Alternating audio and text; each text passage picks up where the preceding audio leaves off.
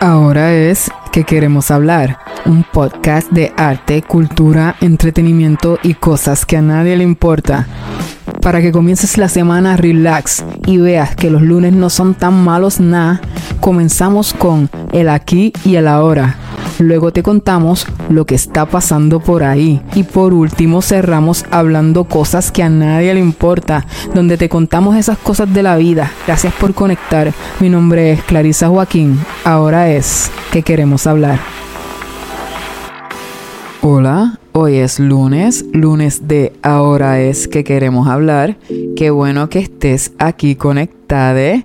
Bienvenide Estamos dando inicio a la segunda temporada de tu podcast favorita de las lunes. Vengo para seguir confirmando que los lunes no son tan malos nada. Hicimos unos cambios pequeños pero importantes. Así que nada, esta temporada viene bien chévere. En lo que está pasando por ahí, tenemos varias invitadas al programa que nos estarán hablando y contando sobre lo que están haciendo actualmente en sus vidas, sus trabajos, sus emprendimientos y de lo que deseen hablarnos para que les conozcamos.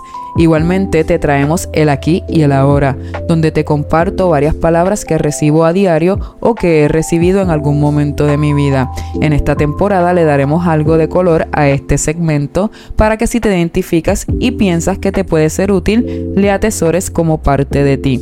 De una te confieso que estos meses he aprendido más de lo que esperaba, así que presta oído. En el segmento de Discutamos esto, lo movimos para lo que tanto estuve anunciando en la pasada temporada, que se llama La Píldora Semanal. Esta es un anexo del programa que se estará subiendo los jueves. Ahí les compartiré varios temas de interés para mí y otros que conozco, así que les espero cada jueves también. Finalmente, no podía faltar las cosas que a nadie le importa, donde te comparto cosas cotidianas que me suceden y que no te importan, pero las quiero contar. También te invito a que conectes con nosotros por medio de Instagram. Nos encuentras bajo el nombre Ahora es el podcast. Ahí anunciamos todo lo referente al programa. Les recuerdo que pueden calificar el podcast en Spotify y dejarnos saber cuánto les gusta. Del mismo modo les invito a ver mi arte y en lo que estoy trabajando me pueden conseguir como Clarisa Joaquín. Importante, no se olviden de verificar los episodios anteriores. Algunos tienen preguntas para que compartamos más de cerca, así que les espero leer y saber un poco más de ustedes. Para cualquier otro contacto pueden escribirnos a ahora es el podcast at gmail.com. Gracias por conectar y sin más que decir, Comencemos.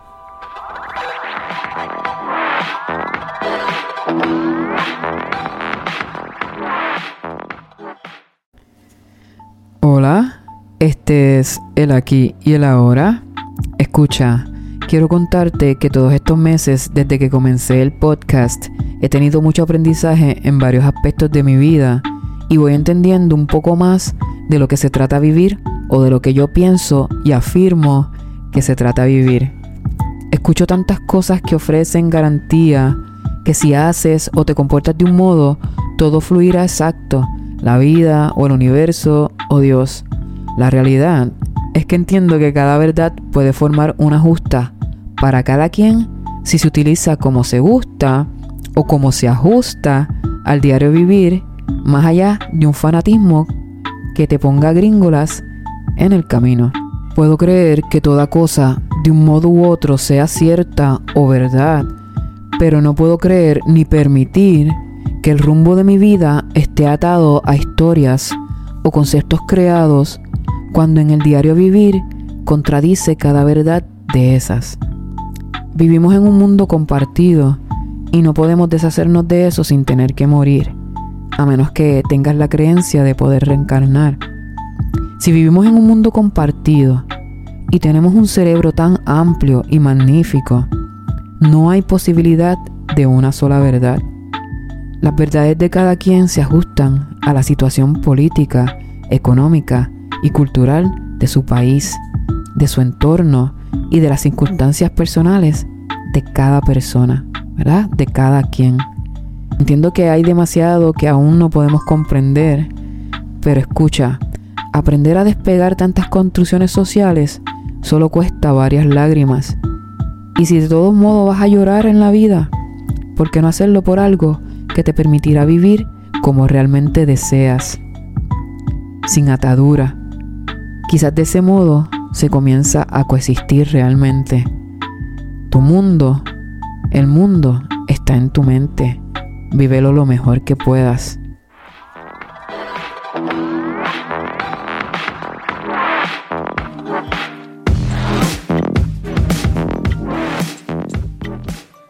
En lo que está pasando por ahí, hoy conversamos con Cintia Carrasquillo, consultora hipotecaria, que nos estará hablando de varias cosas importantes que debemos saber para adquirir la casa que deseamos. Cintia, bienvenida. Gracias, gracias por la invitación, un placer estar aquí. Bien, bien, gracias a ti. Eh, bueno, a lo que vinimos. Cintia, cuéntanos, ¿qué es consultoría hipotecaria y por qué necesitamos un consultor o una consultoría hipotecaria para adquirir nuestro hogar. Bueno, el sueño de la mayoría de las personas es tener su propio hogar, dejar de estar rentando. Mi trabajo es, obviamente, precalificar a, a ese comprador, a ese posible comprador, para saber el máximo de lo que el banco le puede prestar en la compra de su casa. Y también aquí le llamamos programas o tipos de préstamo, ver qué tipo de préstamo le conviene más al cliente. Porque el hecho de que usted esté preaprobado no significa que es carta blanca. Hay varios tipos de préstamos con diferentes tipos de requisitos y mi trabajo es verificar que en base al ingreso, al crédito, y el capital, encontrar el préstamo perfecto para usted, el que más le convenga a cada persona, porque cada ser humano tiene sus situaciones diferentes y sus prioridades diferentes. por ejemplo, ah, yo tengo clientes que ellos no les importa cuál va a ser su pago mensual de hipoteca, pero tienen un presupuesto bien pequeño para dar un depósito. Y hay clientes que tienen el presupuesto para dar el depósito, pero no quieren un pago mensual muy alto. So, el trabajo mío es trabajar eh, eh, en base a lo que el cliente necesita, califica y quiere. Ok, y ahora te voy a preguntar de una vez qué es carta blanca, porque obviamente a mí me interesa muchísimo el tema. Yo no tengo una casa propia, espero, ¿verdad? en un futuro poder tenerlo y pues no sé, realmente no sé nada. Así que pues te voy a preguntar ahí qué es carta blanca. O sea, cuando tú dijiste, pues no, no es que tenga carta blanca, ¿qué, es carta blanca? So, generalmente, eh, cuando nosotros vamos a preaprobar un cliente, los bancos, los inversionistas miran cuatro cosas. Le el capital, que es la cantidad que tengas ahorrada para tu depósito y gastos de cierre. Crédito, que es tu información de crédito, tu reporte de crédito eh, colateral, que es la propiedad como tal, también la propiedad debe calificar. Tú no puedes comprar eh, cualquier casa, depende de tu tipo de préstamo. Eh, y capacidad. So, el hecho de que el cliente diga, por ejemplo, mira, yo puedo pagar mil dólares al mes, por darte un ejemplo. A lo mejor él sí lo puede pagar, pero en papel, en base a su ingreso y en su crédito, mil dólares al mes a lo mejor es mucho. So, cuando yo me refiero a la carta blanca, es decir, que no es que obviamente todos tenemos un deseo de lo que queremos, pero realmente en, cuando vamos al banco, a veces lo que queremos no es lo que podemos. O todo lo contrario, a veces podemos, pero no es lo que queremos. So, mi trabajo es discernir eso, realmente su la necesidad del cliente y lo que en documentación o en papel podemos eh, pagar o calificar. Por ejemplo, hay diferentes tipos de productos. Cuando tú eres, eh, cuando estás comprando tu primera residencia, que es la casa en la que vas a vivir, depende de grano, no tienes que dar depósito.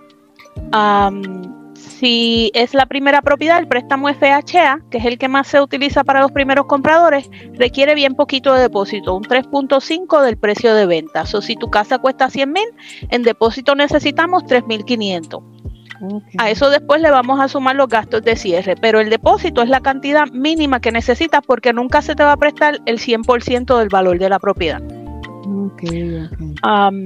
uno de los mitos que teníamos mucho antes era que para poder comprar una casa tú tenías que tener ahorrado el 20% del valor de esa casa. Por ejemplo, que si la casa costaba 100 mil, tu depósito eran 20 mil dólares. Ya eso no es así, eso eran los años de nuestros bisabuelos volvemos a lo que, que mencionan mitos, eh, es muy interesante, ¿verdad? Porque de eso abunda muchísimo. Eh, ya que mencionaste uno, ¿nos podrías decir unos cuantos de estos mitos más populares que la gente va donde ti, como que, ay, o, te preguntan así casualmente hablando y que saben tu trabajo y te dicen, ay, mira, eh, yo no tengo crédito, ¿qué yo puedo hacer? So, ese es lo primero. El primer mito, el mito más grande que yo escucho es las personas del crédito. Mira que mi crédito no está perfecto, yo no tengo crédito. No necesitas tener un, crédito de 800 de perfecto para comprar una casa. Obviamente, mientras más alto tu crédito, mejores las condiciones, mejor la tasa de interés, más, más oportunidades estamos. Pero no necesitas un crédito perfecto para comprar una casa. Otro de los mitos eh, trabajo. Obviamente necesitamos un ingreso porque cómo vas a pagar la casa si no hay ingreso. Pero no tienes que estar en el mismo trabajo dos años, que era la regla que había antes, hace muchos, muchos mm, años atrás. Siempre y cuando el lender o el banco pueda confirmar dos años de historial de trabajo consecutivo, aunque no sean en el mismo sitio, se te puede aprobar. El otro mito más grande sería el depósito. No necesitamos un 20% de depósito dependiendo de tu situación económica y crediticia. Te puedes ir, como dijimos, en un veterano cero depósito, 3.5 o hasta un 3% en un préstamo convencional, que es el préstamo para las personas que tienen muy buen crédito y buenos ahorros.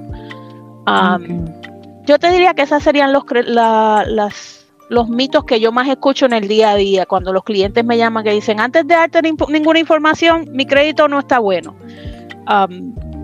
yo siempre les digo, no tiene que ser perfecto. Y otra de las cosas que también le preocupa a los clientes es que no quieren que les corra el crédito porque saben que, les, que no está bueno y eso les va a afectar más. Siempre les digo a mis clientes dar. O sea que es una necesidad. Obviamente no dejes que te corra el crédito Raimundo y todo el mundo y vas mañana a tal tienda y todo el que te ofrezca un 5% de descuento, tú vas y dejas que te corran el crédito. Eso no, porque no es una necesidad. Pero si tu interés realmente es comprar tu primera casa, el primer paso es hablar con un consultor hipotecario y lamentablemente tenemos que ver tu crédito. Sin crédito no tengo manera de ayudarte porque yo te puedo dar muchas muchas ideas, pero hasta que yo no vea lo que está pasando, no sé si calificas o no, o si esa idea que yo te di realmente te ayuda o no. Ok, y eso en cuestión de, lo del depósito. Eh, eh, la diferencia, yo sé que eso es como, ¿verdad? ¿verdad? Si me equivoco, pero como que para asegurar, eh, ¿verdad? Lo que estás haciendo, pero en según el depósito cambia el pago o cómo es eso. Sí, so generalmente, ok, el proceso me voy a ir un poquito para atrás. Vale. Eh, cuando tú llamas a un realtor o me llamas a mí o ves una casa por internet y llamas al realtor, mira, me interesa esta casa, el realtor lo primero que te va a decir es, ¿estás preaprobado? Sí o no.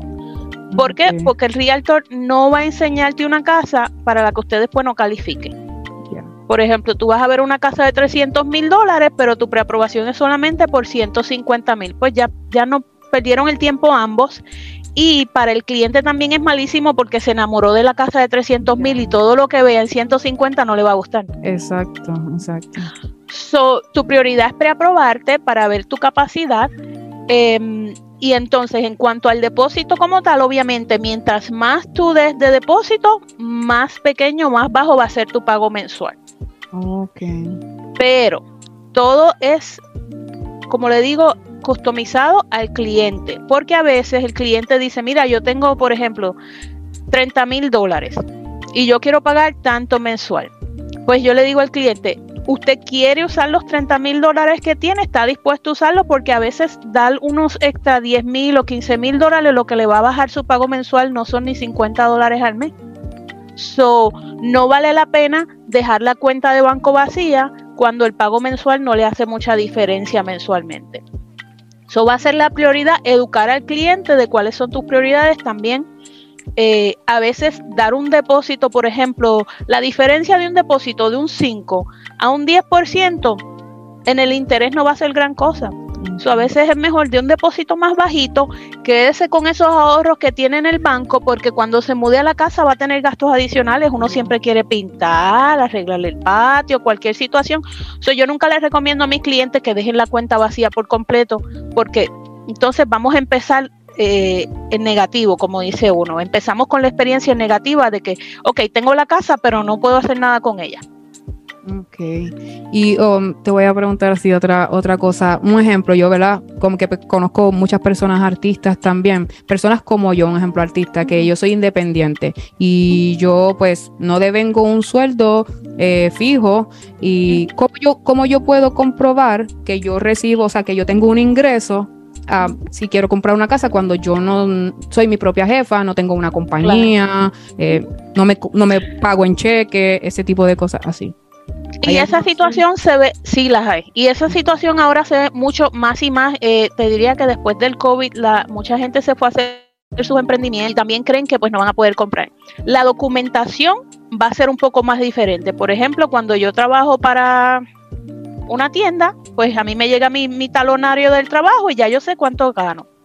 Pero cuando es tu negocio propio, las formas de verificar el ingreso se complican un poquito más. O generalmente se requieren los últimos dos años de contribuciones eh, o los taxes, como le llamamos acá, o sus contribuciones, porque nosotros tenemos que promediar el ingreso que has tenido en los últimos dos años. Porque, como tú lo dices, un artista sí devenga un ingreso, pero no le llega cada viernes. Entonces, el ingreso va a fluctuar. So, nosotros promediamos los últimos dos años de su ingreso. Y ese va a ser, quote unquote, su ingreso mensual. Okay, okay.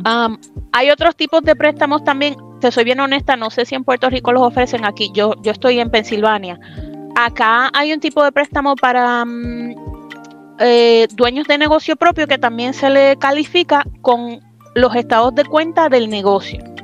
O sea, si tú tienes una cuenta de negocios aparte, podemos usar los últimos 12 meses de esos estados de cuentas y nosotros promediamos todo, todo el, el ingreso que entró a esa cuenta. Y se hace su promedio de ingreso también.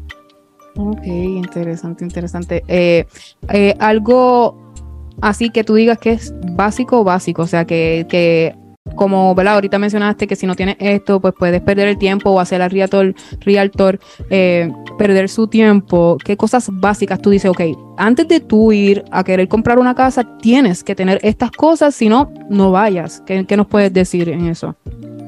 Lo primordial sería esa preaprobación. So, siempre vas a llamar a, tú vas a llamar a tu agente de bienes raíces o realtor, le dices, mira, me interesa tal o cual casa. Generalmente, ese agente de bienes raíces ya trabaja con varios bancos que tienen una buena relación, que conocen, que saben que van a hacer un buen trabajo y ellos te pueden recomendar varias personas a las que tú llames. Bien importante cuando llames al banco que ellos te conecten, ten contigo.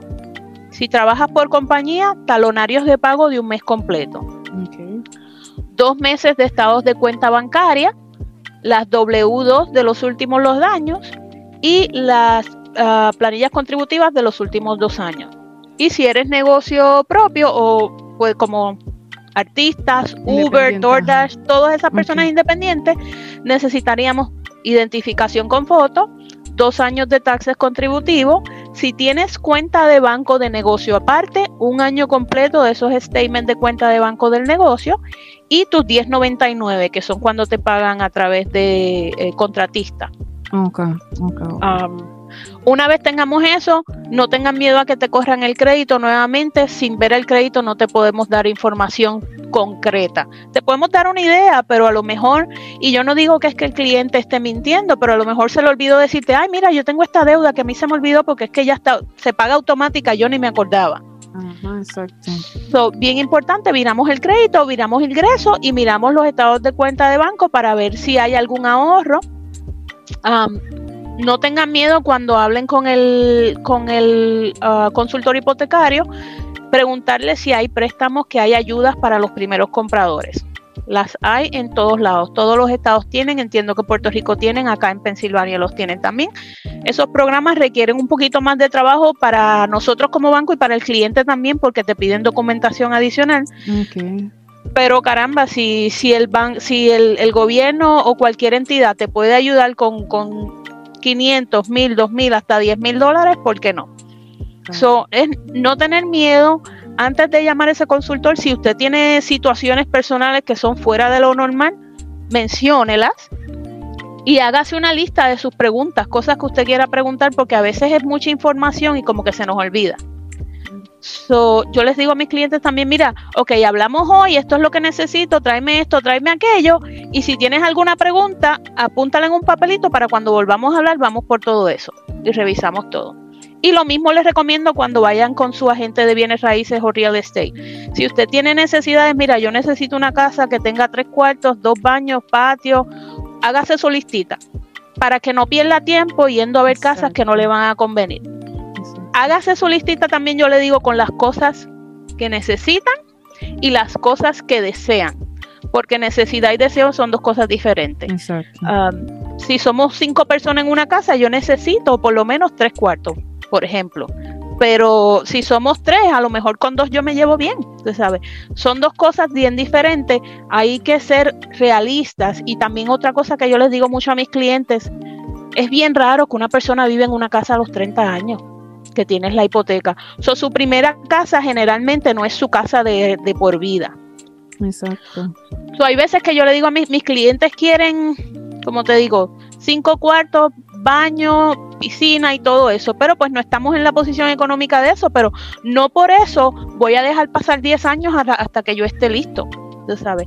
Empiece ahora porque la inversión de bienes raíces es siempre es bien raro. Yo, yo no conozco a nadie que haya perdido dinero en una casa. O sea, eso yo les digo al cliente, empiece ahora y cuando la casa le quede chiquita o cambió su situación, cambió de trabajo y ahora tiene que manejar una hora, pues entonces cuando usted venda, saca su ganancia y puede comprar la casa que realmente le gustaba. Wow, perfecto. Sí, es lo que yo siempre recomiendo. Yo digo, deje de pagar renta porque usted le está pagando la hipoteca a la otra persona. Exacto, eso siempre yo he pensado así como que, digo, pero para ir a, pagar una, una renta, pues, ¿verdad? Mejor trabajo, es como acabas de decir, trabajo el tiempo que sea para poder entonces tener todas las cosas necesarias, pues entonces para adquirir mi propia casa, ¿verdad? Y todo eso. Eh, Cintia, qué bueno, caramba. ¿Algo más que quieras decirnos que digas contra? Se me pasó, déjame decirlo. Y eso. La otra cosa que te puedo decir es, mira, hay clientes que lo saben, que ellos saben en su situación y no esperes a que tú creas que ya vas a calificar, porque a lo mejor te toman seis meses, a lo mejor te toman seis años. Pero si esperas a los seis años, por ejemplo, hablaste conmigo hoy, en el febrero del 2023 y yo te y tú creías que te iba a tomar seis años, pero a lo mejor después de hablar conmigo o con cualquier oficial, entonces no, mira, si de aquí a seis meses ya estás listo, cuando hagas A, B y C, en seis meses nos vemos. no tengan miedo de que, por ejemplo, o el crédito está bajito, o el ingreso está bajito. No tengan miedo en ir a preguntar, no pierdes nada. Una precalificación es gratis. O sea, no, estás no estás perdiendo nada eh, eh, y eh, te estás orientando porque a veces también pecamos de que le hacemos caso al vecino. La situación del vecino, la situación del vecino eh, que no es que no te quiera ayudar, pero la situación del vecino no es, generalmente no es la misma que la tuya. Y ellos te van a decir, mira, yo hice esto y esto y aquello, pero a lo mejor para el vecino eso era lo que ellos tenían que hacer, pero para usted a lo mejor hay una mejor opción. So, tu agente de bienes raíces, oriéntese con un profesional y no tenga miedo a empezar el proceso y no le tenga yo le digo a mis clientes, yo nunca le digo un no, yo les digo un no ahora. Pero si hacemos A, B y C, hablamos en seis meses y a lo mejor ya estás listo. Bien, perfecto. Bueno, pues Cintia, caramba, gracias, ¿verdad? Por estar aquí con nosotros, por, por orientarnos de gran manera, por lo menos a mí un montón, que yo sí que tengo un desconocimiento brutal en esas cosas.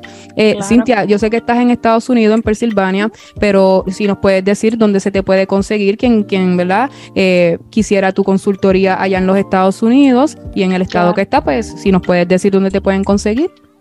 Seguro que si yo trabajo para Prosperity Home Mortgage, me consiguen en mi celular, es la mejor forma de conseguirme porque estoy en diferentes oficinas diferentes días. So, 484-274-5567. Tengo licencia en Pensilvania y en New Jersey, o si están interesados en cualquiera de los dos estados, le podemos ayudar. Y hasta si están en Puerto Rico, de, de hecho, yo empecé en el mercado hipotecario en el 2009 otro, en otro departamento, pero todavía conozco gente en Puerto Rico que les puedo referir y orientar lamentablemente no tengo licencia en Puerto Rico, so no puedo originar préstamos allá. yo les puedo dar una orientación. Me consiguen en el teléfono, en Facebook, en WhatsApp, en Instagram, donde sea, yo los contesto. Como Cintia Carrasquillo Mortgage o Cintia Carrasquillo, ¿verdad? Cintia Carrasquillo Mortgage en Instagram y en Facebook. Eh, y eh, sí, Cintia Carrasquillo Mortgage en ambos. Okay. Igualmente yo lo voy a tener todo puesto en la información, ¿verdad? Para que las personas puedan entonces buscarlo. Y nada, nuevamente, Cintia, gracias por, por compartirnos, ¿verdad? Todo tu conocimiento y, toda tu expertise. Espero pues tenerte nuevamente acá y que sé que sí, o sea, ya me picó seguir preguntando más cositas, pero el tiempo no nos da, ¿verdad? Pero ya me invito, espero que estés de nuevo con nosotros aquí, así que gracias un montón. Gracias a ustedes por su tiempo y aquí a la orden siempre. Finalmente llegamos a cosas que a nadie le importa. Oye, te voy a contar rapidito. Esto sucedió hace varios, varios años atrás.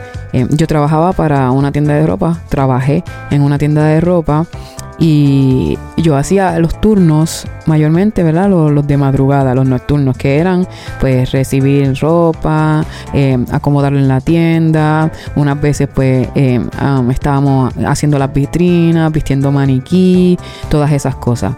Pues en, un turno de, esas noches, eh, yo estoy trabajando vistiendo maniquí y hay una persona, ¿verdad? Que trabajaba conmigo, que está frente de mí sentada y, y yo estoy sentada también, pero un poquito más atrás, no, no una distancia muy, muy grande, eh, este, muy larga. Eh, pues yo estoy con este deseo de, de, hacer broma, de reírme un poco. Y me empieza a dar esa cosquillita que da en el estómago, no sé, a las personas que, que, que les guste hacer bromitas así que sé yo, pues de una cosquillita yo tenía ese deseo. Pues comienzo a hablar con Amanda. y empiezo a decirle a Amanda, no, Amanda, no puedes seguir con estas cosas. Y no, no, no, no, eso no se puede hacer mientras yo vestía. Eh, eh, el maniquí y seguía diciendo esas cosas. La persona, yo notaba que la persona estaba como que escuchaba y, no hacía nada, pero estaba pendiente. Y entonces yo todavía, ¿verdad? Con, con esa cosquilla dentro de mi estómago. Y el momento llegó que la persona no aguantó más y con una cara de terror, pero la cara de terror era, o sea, de morirse, diciéndome, ¿quién carajo es Amanda? y yo no pude hacer más que reír, reír, reír y reír y reír porque era justo lo que yo estaba esperando. Y nada, eso es otra cosa que a nadie le importa.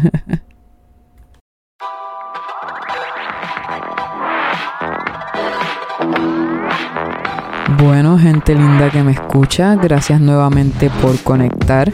Les espero el próximo lunes. ¿Cuál lunes? Lunes, lunes, pero lunes con más de. Ahora es que queremos hablar. Hasta siempre, amigues. Este episodio es traído a ustedes gracias a mi madre.